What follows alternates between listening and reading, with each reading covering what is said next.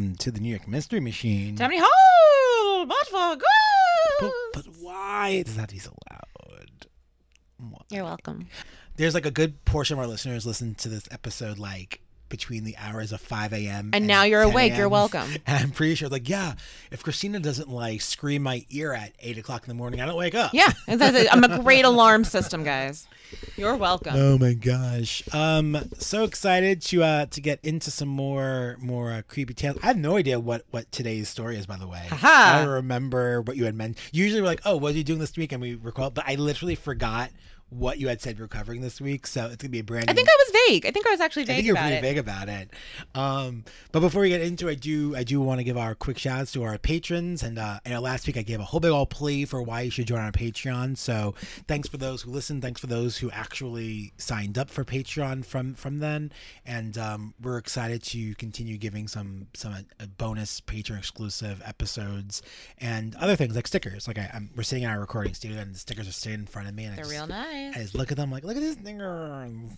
Um, but we're also working on little little side note. We're also working on some new merch, trying to find a new home for where we'll we will sell that merch. Yeah. Um, but looking at getting some T-shirts, um, and that clearly play on Tammany Hall, but for ghosts or something for ghosts. I feel like we have a lot of something for ghosts. Yeah, like you know, Forgetting them now, but there was a couple in like Theodosia, like yeah. It's like Valentine's Day, but for but for ghosts. ghosts. it's always gonna be a but for ghosts. I think that's that's the that's the that's the tagline. Like that's like I would I would wear that as a pin. Like dot dot dot but for But ghosts. for ghosts. I think that's a really funny pin. That would be very funny. I'm gonna find someone who makes some I pins that say that. Dot Yes. dot dot but for ghosts. Yeah. Uh, but yeah, that'll be coming out in the next as the spring approaches. We're gonna start rolling that out. We're still trying to, to find the best uh, platform to sell those on. But um, yeah, I know a few people have mentioned saying that they would want a New York Mystery Machine T-shirt with our incredible logo, um, with us in the the gold Mystery Machine. And So- Tedward. and Tedward, the the best little creature in all the. He's so good. Cause a good boy. Um, but yeah, so we- we're doing that, and um, all right, Christina, Yes. Where are we going? What's happening? Where are we? Well, we're in New York City Proper proper. Manhattan, if you will. Manhattan, um, uh, with a little bit of Hudson we learned. Valley. We we learned. I, I sent to Christina when we look at our our um our numbers. It it breaks down where our listeners come from in New York, um, by the the neighbor, like the quote unquote the city, Right. Um, and so number one is Brooklyn, number two is the Bronx, number three is New York, number four is Queens, number five is Staten Island, and then then there's a lot of places in upstate and Long Island, and whatnot. But I'm like, do they not know it's called Manhattan? Like, do they just do they not know? They don't know. They didn't figure that one out. It's like it's the, I'm like I'm certain they mean Manhattan by Right. by New York because the only it's the only spot missing. I know for a fact people in Manhattan listen Yeah. to the show. yeah. So That's bizarre. terrific. Um, speaking of, before we get into the meat of this, but speaking of um, places that are called by incorrect names, I'd like to return to something from last week. Uh, Nomad, which is a stupid name for the area of Manhattan. Did you look? I up? looked it up. I looked it up. It, uh, it, it is Madison Square North. Oh, I I prefer Nomad. No, no. I will scream so hard into this microphone. We cannot keep making up s- s- stupid acronyms. but Nomad existed for many years. no, that's relatively new. Nomad has not Mm. been relatively new. When did Nomad? Uh, It's like FIDI. Don't call it FIDI. It's the financial district. um, this article says from 20, 2012. It says over 13 years ago. So in like 1999. It's very recent. So 1999, they started referring to it as Nomad. In 2019, the New York Times writes Although the term nomad has been used intermittently for about two decades to refer to the area immediately north of Madison Square Park, many New Yorkers remain unfamiliar with it and the location. So it's a stupid name, and I stand by that. Okay. I'm not gonna. This is not the hill I'm dying on. Okay.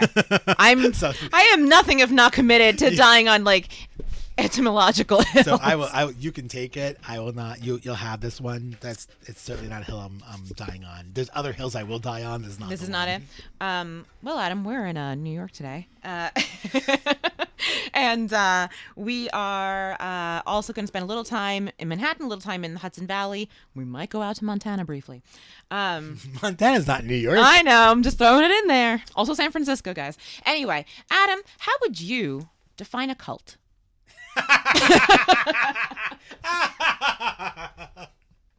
The weirdest the weirdest prompt I've ever been given. How do you describe a cult? Um, I would think it's a group of people gathered under leadership um, that are promised something that is not fully the intention of the leader. Oh, okay. All right. I think that because I think any other way you describe it, it um it's not a cult. Like if it's a group of people working towards something, that could be an ensemble, that could be a- Right, a, a yeah. workforce. But I think the thing is, most people don't. People don't join cults.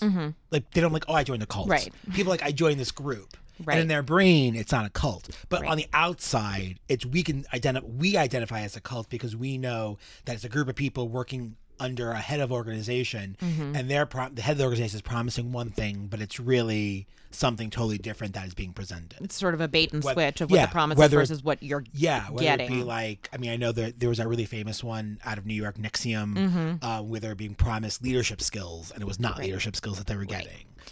yeah. A lot of people are promised like heaven, right? That was that Right. mass suicide one that happened Jo- where uh, Jonestown? No. Jo- Is that Jonestown? yeah, Yeah, yeah, yeah. Where there was a mass suicide. Yeah. We all promised to cross over together, right? Right. So these people are being promised one thing, but it's really they're having the, the wool pull over their heads. Yeah, yeah. I, I think that's a solid solid definition. Um, there are other characteristics as well that we tend to associate with cults. Um, so. Uh, Robert J. Lifton, a psychiatrist and former instructor at Harvard Medical, wrote a paper in the 1980s called Cult Formation, and he broke down three characteristics, which I think overlap really well with the definition, the definition, the definition that uh, you just gave. Um, so, one, you need a charismatic leader, right? And over time, they become more and more the object of worship or attention. Um, at the same time that the general principles that brought people together start to lose power and and hold, right? Um, and this living person, generally a living person, ends up being the most important defining element of the group, source of power, authority, etc. Um, there's often a process of indoctrination or re education, right? So, this is what we might call brainwashing. It's coercive persuasion or quote unquote thought reform.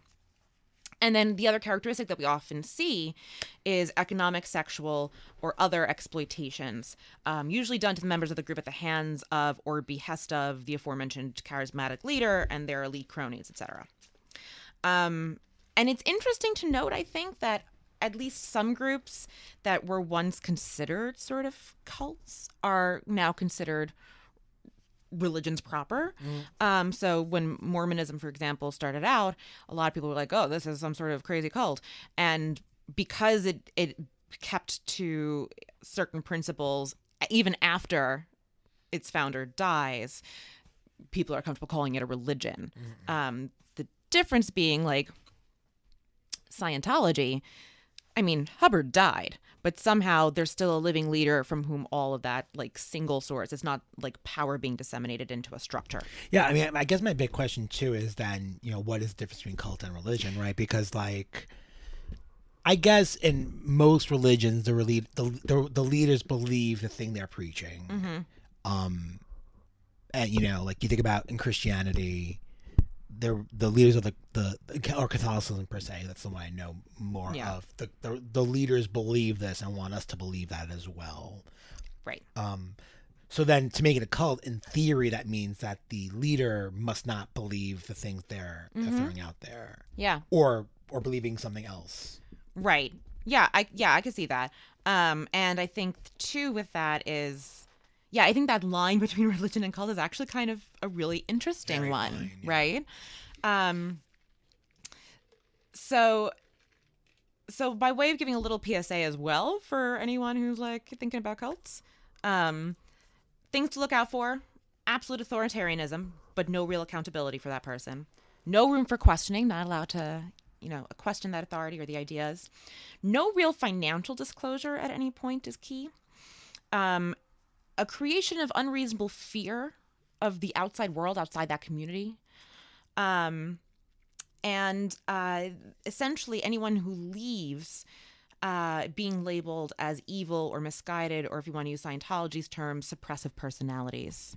or if you know, gosh, I was just trying to. I just used. I listened to everything you said and started putting it into the lens of Catholicism. I know. I'm really yeah. and. I was like, oh, yeah. I mean, we really don't know how much money the church has. We just kind of like say, yeah, I guess. we're- Well enough. it's kind of crazy. I'm not going to take this platform to talk about religions and and whatnot, but it just it's interesting when once you say it's a very fine line. It really is a very fine line. Yeah. Yeah.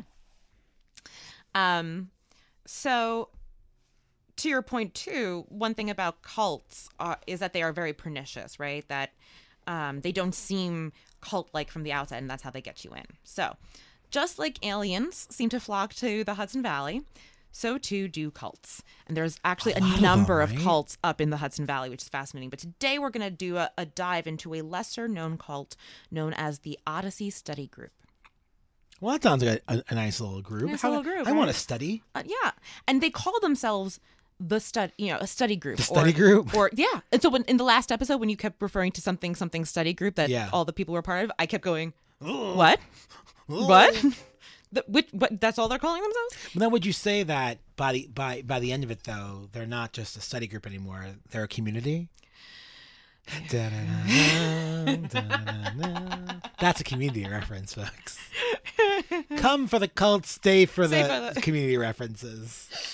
Um, yeah, this group goes by a number of different names. Um, there's we can talk about it later, but there's like several blogs of ex-members and they list like all these crazy names it goes by all like these very innocuous sounding things including like one was like new york playwrights because Oh no! Oh no! Oh no! Oh no! Am I in a cult? oh god! I just wrote a play. I didn't know that. I didn't know I listed in something. Well, it it m- might have something to do with the fact that um, the founder or one of the founders of Odyssey Study Group (OSG) um, is someone known as Sharon Gans. Sharon Gans Horn is her full name. And she was an actress. She just died early in like January 2021. She was known for her role primarily um, as uh, Valencia Merble in the 1972 movie version of Slaughterhouse Five. Oh. She was born in New York in 1935, grew up in the Bronx, and eventually moved to California, where she attended UCLA Berkeley and graduated in 1959 with a degree in theater. At some point, she marries Alex Horn. No, not little Alex Horn of Taskmaster fame. If anyone out there is I watching have Taskmaster, no idea what that Oh, is. well, it's a great show with Greg Davies and Alex Horn, two British comedians. it's fabulous. sure. Highly recommend. Not that Alex Horn, in case you were worried. This Alex Horn is a playwright and author, and together with Gans, he runs the Theater of All Possibilities in San Francisco. Now, in 1978, the Theater of All Possibilities was forced to close its San Francisco's doors due to, you guessed it, horrible accusations. Yeah. Um, uh, there were accusations of physical and financial and verbal abuse of members and also of children. Others said that they were pressured into arranged marriages, beaten for not selling enough tickets to shows, financially ruined because they had to pay for classes, $200 a month. I mean, here's the thing. I've run a theater company before. Solid tickets. I think Adam increasingly might be in a cult. Not really sure. Was might be I a a- cult leader. Was I in a cult for all am these I? years? Am I a cult leader? Am I? The, yeah, I don't Am I the think I'm the. Am I the cult leader? I don't think I'm the cult leader. So, uh, an article in the San Francisco Progress, uh, the date was December 22nd, 1978, said that teachers, quote, allegedly issue directives concerning marriage and childbirth, and those who do not marry or produce a child within the given time limit, limit are ordered out of the movement. It goes on to say that it has been alleged that at least one and possibly as many as three community type ranches are connected with the Theater of All Possibilities, and that the questionable activities involved in the growth process are accelerated at these locations. And allegedly, Theater Run Child Care Center was also accused of violating health and well being standards. So it's got some of these components, right? Like it's got, it's promising betterment in the form of this community of actors and theater people and there are all these weird allegations that start trickling out Which is a really common thing too. And that's and I, I, I I happened to to research a bunch of things on the NXIVM one, and a lot of the clientele that got there was also artists because Yeah. artists are very like we're very fragile. Like Yeah. we our jobs are literally asking people to like us and to mm-hmm. hire us for something over and over and over and over again. Right. So, you know, I think artists are very, and also like they we wear hearts on our sleeve, and I think they're very susceptible to opportunity for betterment. Yeah, absolutely. And I, I think that's key too, right? Like, if you think about how Scientology works, it starts out by promising these classes that will help you with very practical things, right? It's like, you know, managing up at your job and that kind of stuff. And that's something that's happening here too. I mean, I remember when I was like 17 or 18 and I was in the subway station at Times Square and there mm-hmm. was a guy with a table out and a weird like d- device Yep. and he's like, "Hey, just put your hands on here. We're going to see what your stress level is like." And I'm like, "Sure." And then he was like, "Talk about this." And then like he would like play with the knob and it would go crazy. Oh, it's stressing you out. I'm like, "But you just said, "No, no, no, that's not me. It's reading you. It's stressing you." Here's this thing called di- di- Dianetics, Dianetics. And uh, you're real stressed. Anyway, here's some here's some pamphlets. I came home with like some pamphlets, and my mom's like, "What is that?" Oh no. my brother's like, "That's a cult." get away, get away. Yeah, I was warned very early on about it being a cult, and uh, I'm, I remember being really basic. What I guess they were getting no business today, being begged in a subway as well. I think it was Union Union Square. Um, that uh, you know to to participate. And I was like. Guys, I know I'm stressed. I, I can tell you right now, I am way stressed. So we're good. Um, but yeah, so undeterred, the the couple, Alex Horn and uh, Sharon Gans, um, go to New York where they continue their cultic behaviors and found what would become known as Odyssey Study Group in the 1980s. And estimates of how many people are involved is unclear, but the rough guess is about 250 members at any given time over the years. And they have they primarily operate out of New York, but they do have a Boston outlet and possibly one in Copenhagen. Randomly. Um, so, what do these people believe? How do you get caught in their web? Who are the people who get involved?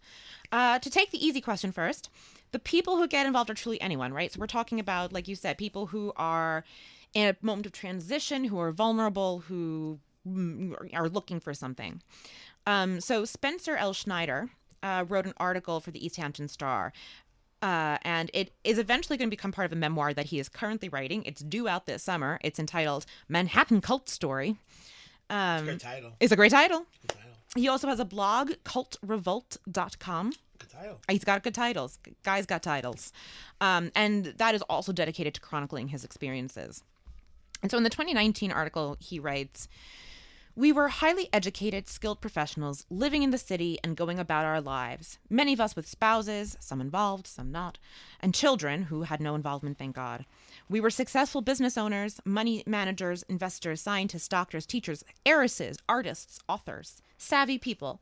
None of us would have been caught dead in a cult, nor did any of us think we were in a cult exactly. Most of us were recruited when we were going through trying times, hitting roadblocks in our lives, looking for community. A friend or acquaintance invited us to check out an exclusive group that they said was studying philosophical ideas. We told ourselves we were being open minded.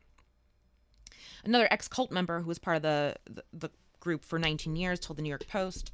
For me, I think having a community is one of the biggest things. I think it's a part of the modern condition. We are lonely. I think we are all really lonely. So the process with starts out slow, right? They start feeling you out. Members strike up conversations with people very casually at coffee shops. Um, one person who was part of the Boston outlet, uh, Esther Friedman, uh, said she was approached by someone online at Whole Foods. And eventually you're invited to a class.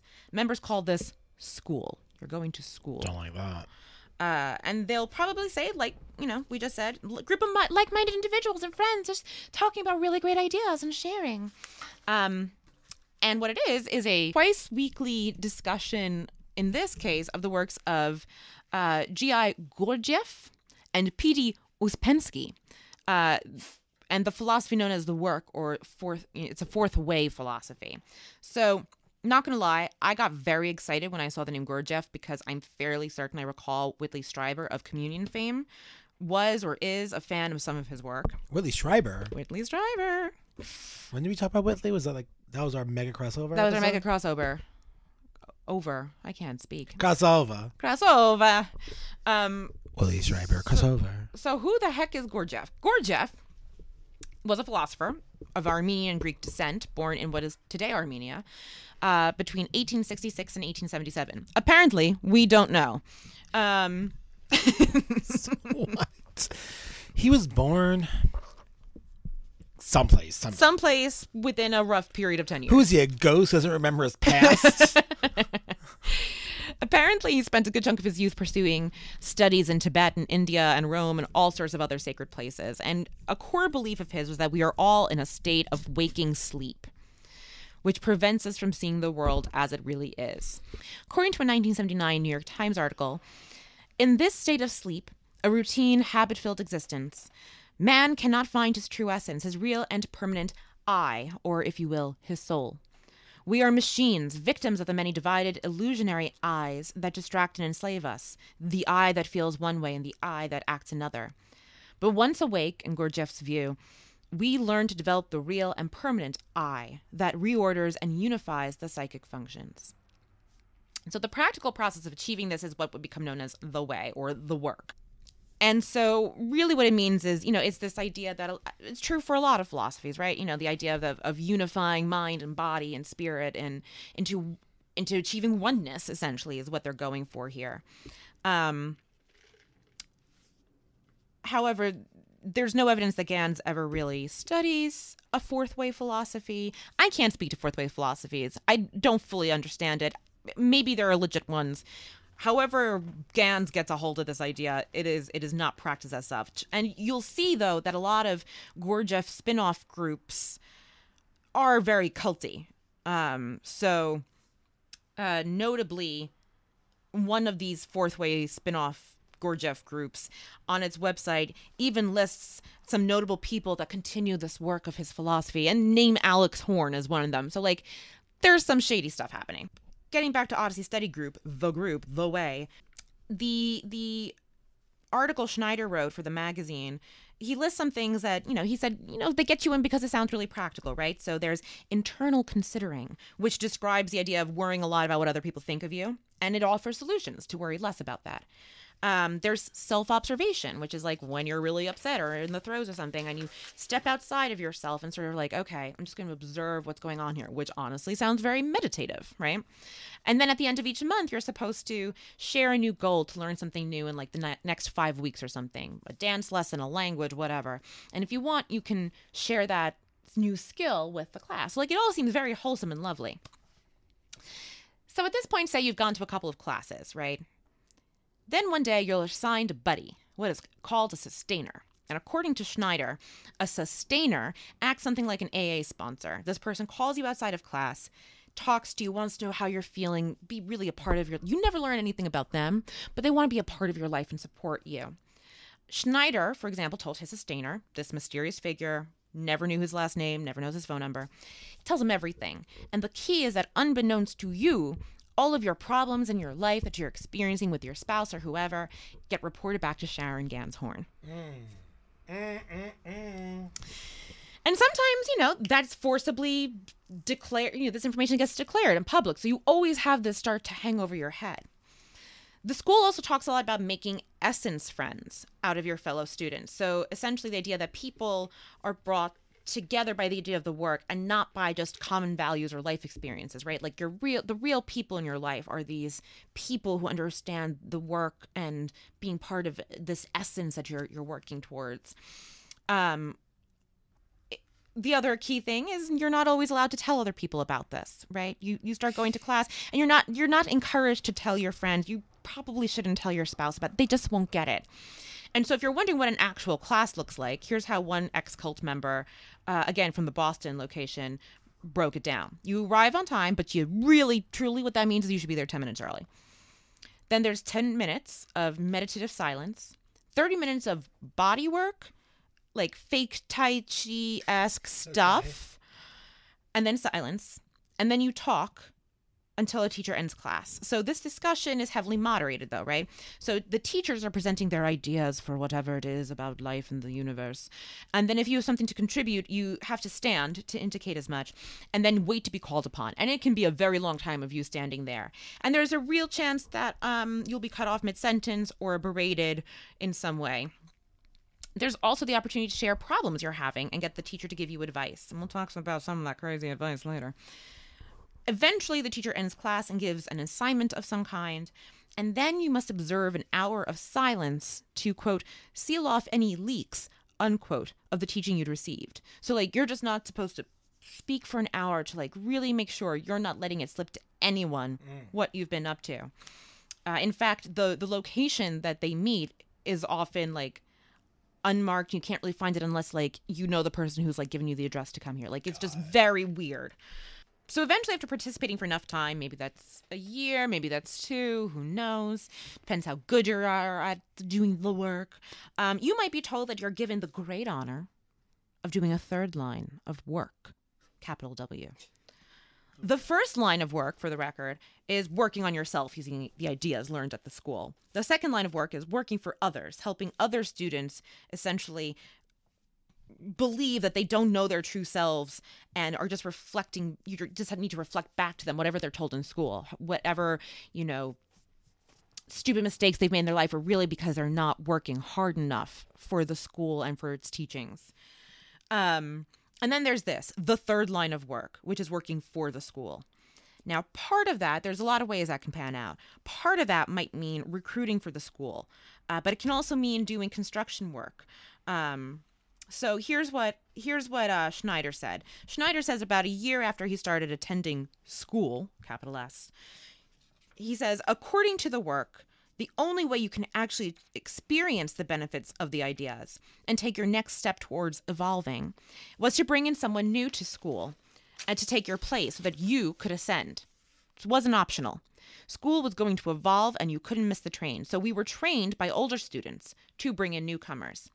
It was a system designed to lure and screen a certain type of person. He or she should be in their late 20s or 30s, successful, bright, at a crossroads of, or place of disappointment in their life. They also had to be able to keep a secret. And then, given the need for invisibility, we were only to discuss the existence of school after a lengthy process that would ensure we could trust the person to keep their mouth shut. So, members were required to recruit actively, sometimes being pressured to pull in upwards of 50 new recruits a week.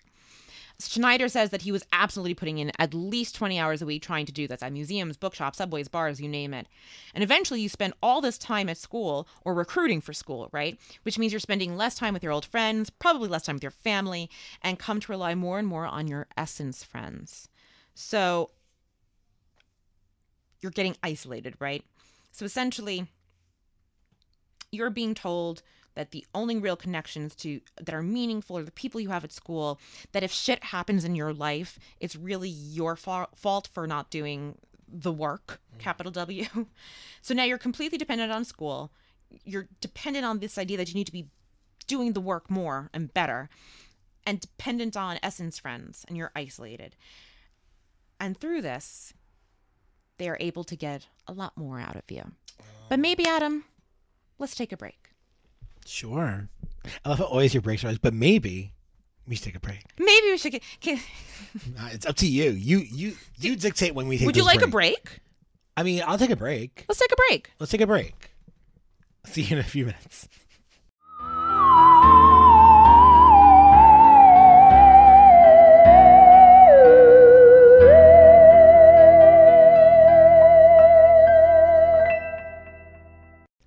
The New York Mystery Machine is brought to you in part by listeners like you. That's right. Head on over to our Patreon, and for as little as $3 a month, you can help keep the pod growing.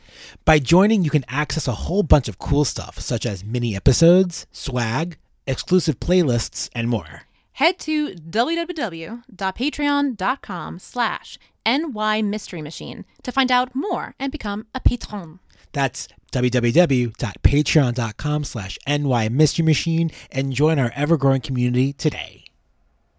If you ever look at our logo, you may notice a cute, furry, black and white creature hanging out the window. That's Ted. When he's not hanging out inside the New York Mystery Machine, Ted is enjoying treats from BarkBox. BarkBox is the dog obsessed company that's devoted to one goal making dogs happy. It's a monthly subscription, totally customized box of themed toys and treats for your furry friends. BarkBox provides the best products, services, and content for pups and their people. Every box brings your dog more than $40 worth of toys and treats. Your first box ships immediately. Plus, BarkBox offers a 100% happy guarantee. If your pup isn't happy with their BarkBox, they'll work to make it right. So, are you ready to spoil your pup with a BarkBox of their very own? If so, head over to www.barkbox.com slash ny mystery machine. If you use our exclusive link, you'll get a free extra month of BarkBox valued at $35 when you sign up for multi-length plans. Oh, okay, okay, Tedward. I'll say it again for them. Head to www.barkbox.com slash ny mystery machine and get your pup some treats today.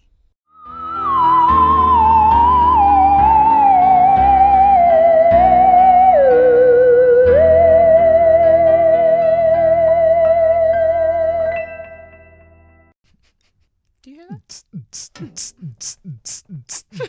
Somebody scream! Uh, we're back. Like getting that in? I think you're keeping that in. I think I'm keep- I don't know if you guys could hear, but there was like some. there was some like heavy like bass Yeah. um like Howls, techno happening yeah. to the to, to, to, the, to, to whoever is sharing this wall in the studio and it was very prominent now it's gone Yeah. it may have been a car outside Oh, that it could be. It felt like it was cu- But it felt pulsing. like it was Uh, the coming- vibrations yeah. were coming from next door. Anyway, we're back. We're talking about cults. Talking about the Odyssey Study Group, aka the school, aka the work, aka New York Playwrights, aka there's there's a whole list. I'm, i'm not okay later. with them being called new York playwrights I'm sorry. They called themselves that at one point. the work is a great is a great uh the great name Let me pull up like the full list of names before the work is great i like that i like the idea that like we are the work Don't don't do this, Adam. Do not let yourself be pulled in. am i gonna This- follow comments no, i just want to steal their name but now i can't because they've used they've they've sullied it I mean, I feel like that's such a general name that like But like, because I think what it is is someone's like, oh, no, I got, to I got, to I got to do the work. No, no, no, no, no. You are the work. oh, I am Like, the I am the work, and the work is never done. It's never done. Yeah, here's the full list of of names that at least Schneider gives for them. Ready? The work, the study, school, OSG, our friend, our director, S standing for Sharon. Negative emotions, self-remembering, identification, food diagram. What? These are just things. These are just. I'm pretty sure. Law of three. Law I'm pretty sure all the Wikipedia articles got slammed into one, Christina. That's not a real thing. You're just saying words. Three Sandwich. Three story house, friction, partner, sustainer, teacher, student, second education. Is that are those terms from them, or that the name of the group? Um yes and I believe. So here's what he says. He says find it. Like we're also referred to as the desk, the stamp, the paper, the holy water. I'm sorry. I'm just I'm just saying things that are in my immediate sight because that's apparently what they did. I mean he has it listed as AKA. There it is. All right, and then continue. Um second education, esoteric school, school of inner development, being bodies, second conscious shock, essence friends, false personality. Second conscious shock it sounds like a cool band. Name. It name. was a really cool bad name. Ladies and gentlemen, Second, Second conscious, conscious shock. wow. This this this podcast got a little off, off tracks. Black Book, Boston Philosophy Group, New York Philosophy Group, Month Experiment, Payment Evolution, Sacred School, Third Story, No Fraternizing, uh, New York Playwrights, Person I Am Working With, Special Friendships, Oral Tradition, No Name, No Last Names, Gossip, Mechanical Man. Would love to know more about that one, honestly. Mechanical Man. That's a song by the uh by that band. you be aware of the mechanical Oh yeah, Second man. Conscious Yeah, rem- yeah, that was the. Yeah, I think that was the name of one, their second album or It was the something. second. It was a it was the second album name, uh, Mechanical Man, which was it. It soared the charts in um in in- Latvia? In, Latvia, we love we, We love, love- Mechanical Man. Food for Moon, another. It's still going. Why is it still going? It can still be going. This has been a full like five minutes of podcast recording, just saying these names. There are a couple more, but I'll, I'll I think I'll end it with um, uh, Courtyard Marriott in Cambridge, which I guess is just their meeting place. That's literally a place.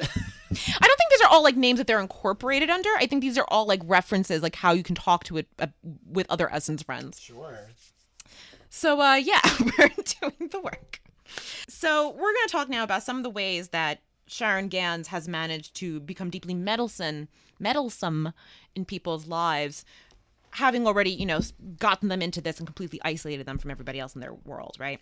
So, for example, if you have if you get pregnant but you already have a kid, Schneider encourages you to either abort the baby or give the baby to someone else in the school who's unable to conceive. Oh no. You you can't just be giving away babies.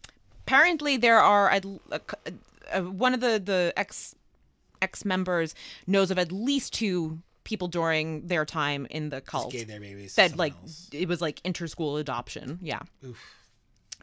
uh, sharon coerced divorces arranged other marriages made gay men marry women she, she got people married to other people to get hotel rooms together they obliged because you have to um, there's also a fun fact where people are made to endure sleep deprivation and labor for Gans without pay.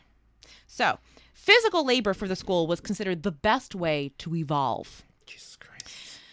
Uh, and in fact, you kind of end up paying her for the privilege of doing this, and we'll talk about that Oh in a second.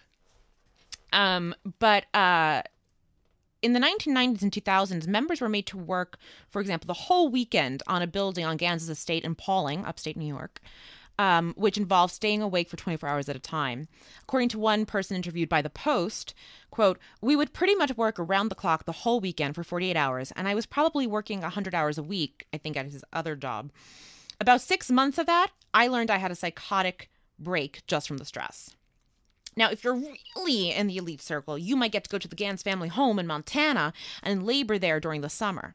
You might be lucky enough to work on construction projects for senior elite students. Um, and in fact, a lot of Gans's wealth, uh, and she w- was very wealthy, uh, she died in a Plaza Hotel apartment. Jesus. A lot of her wealth is accumulated from this cycle, right? Members labor for free on your property, then she flips the property, sells it at a higher sum, pockets the money. By way of example, Gans bought a gorgeous villa in Mexico City in 2004 for 310,000, sold it to a student in 2008 for 754,000, rinse and repeat. Another example, Robert Klein, not the stand-up comedian, but Robert Klein, who is a manager of OSG LLC, one of the ways they're incorporated, I guess, um, a study group, quote unquote, associated with Odyssey, per the tax documents transferred his three-bed West Village condo to Gans in 2006, which Gans then sold for 3.1 million in 2010. One website did a fabulous breakdown of like all the costs that come with being a member of this, right? So here we go. Ready to do a little math? No, but here we go. Your monthly tuition is between 200 and 400 dollars. Most pay 400 dollars, so let's go with that. So your tuition is so you're at negative four hundred dollars. Mm-hmm. Yep. Um, so if you tally that up over the course of a year, that's like 4,800 a year. Each New York member also pays an additional $85 a month as a maintenance fee, which goes towards the rental costs for the secret locations where you meet. Per person, that means another 1,020 annually. If you go on a retreat, and it's highly advisable you go on a retreat to do hard labor for them, um, that's more money, right? So retreats happen frequently. Most members participate in them. Some even go to a monthly retreat at Pawling, New York. So say you do it once a month. That's another $200 per month or 2400 a year.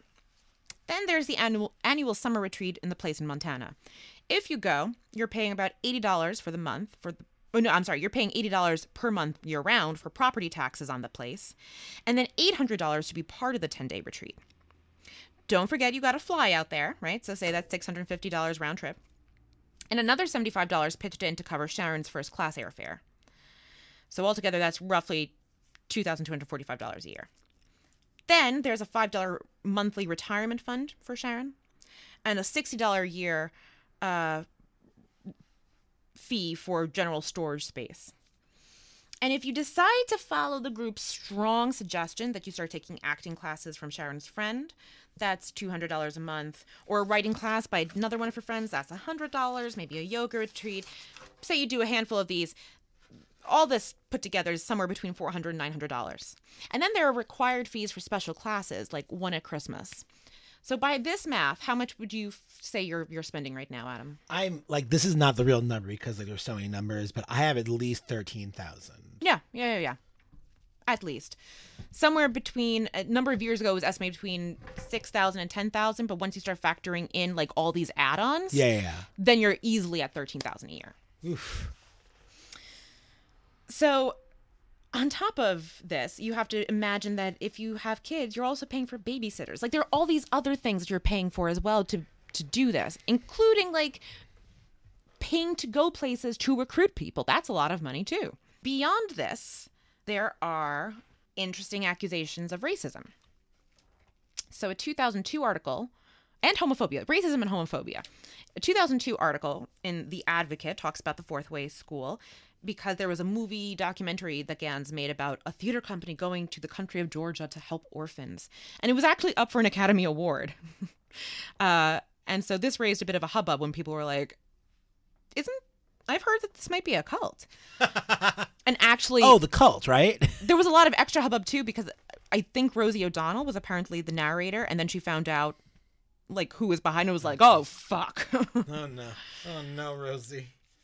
um, so around that time, Rick Ross, a self-proclaimed cult expert, he runs a website that has like information about cults and seeking help to get out of a cult. He talked to Jeannette Walls on MSNBC.com and said the following I receive many complaints about this group. Former members and families complain that the extreme control Sharon Gans has exercised over their lives has caused them enormous personal pain and resulted in numerous divorces and estrangements. I've also been that historically the group excluded black members and will accept gays only if they are interested in changing their sexual preference. There's one very bizarre tale from a blogger online, another ex member. She tells that she and her husband wanted to have a kid. They were thinking of adopting from China or Korea, and Sharon told her not to do this, that she should adopt from Eastern Europe so that they could more easily pass her off as their biological child. The woman was confused, and Sharon said that that's the only way anyone in your family is ever going to accept the child. She even made the woman pretend to be pregnant when she went to see her in laws. She spent apparently a whole weekend trying to pretend that her back was aching and, like, oh, you know, just really hurting for pregnancy. And when she next spoke to Sharon, Sharon said that that's not true. I never told you to pretend. Why would you pretend to do that? I don't know how you're going to get out of this one, but you should just pretend to have another miscarriage or something. Oh, geez, Sharon. There are also, again, disturbingly accusations of child abuse and sexual abuse. And this is in line with the kind of reports that came out of San Francisco in the 70s, if you recall.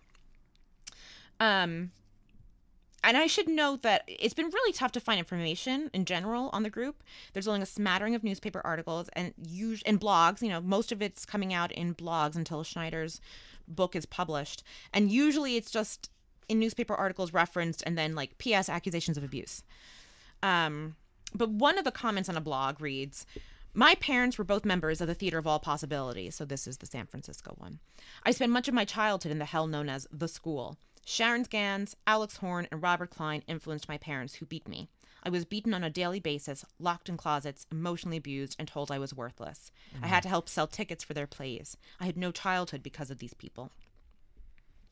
And, the, and the worst part about it all is like the plays were awful. Probably Right. they're probably awful, like the worst plays ever.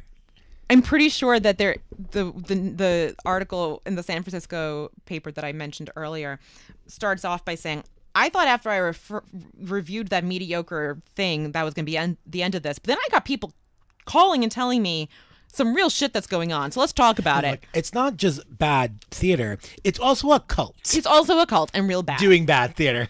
and so like the thing is like this is probably the tip of the iceberg if we're getting just these comments of people online looking for Yeah. other people who have had this kind of experience um but like i said the group is notoriously elusive you heard the names um and they go after people who speak out right so there are actually um, a number of like I said, blogs that are kind of hard to find. And then they reference other blogs of ex members, but those blogs have been taken down almost certainly because of lawsuits. At least one blogger that is still up has expressed that, that they have been um, the the recipient of being served legal notices, you know, you know, slander and that kind of thing.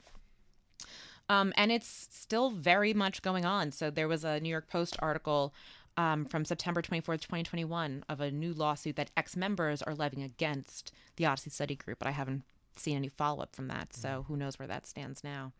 Um, uh, Schneider names a number of the current surviving leaders um, Minerva Taylor, Lorraine Imlay, Greg Koch, or Coach, or Koch, not sure.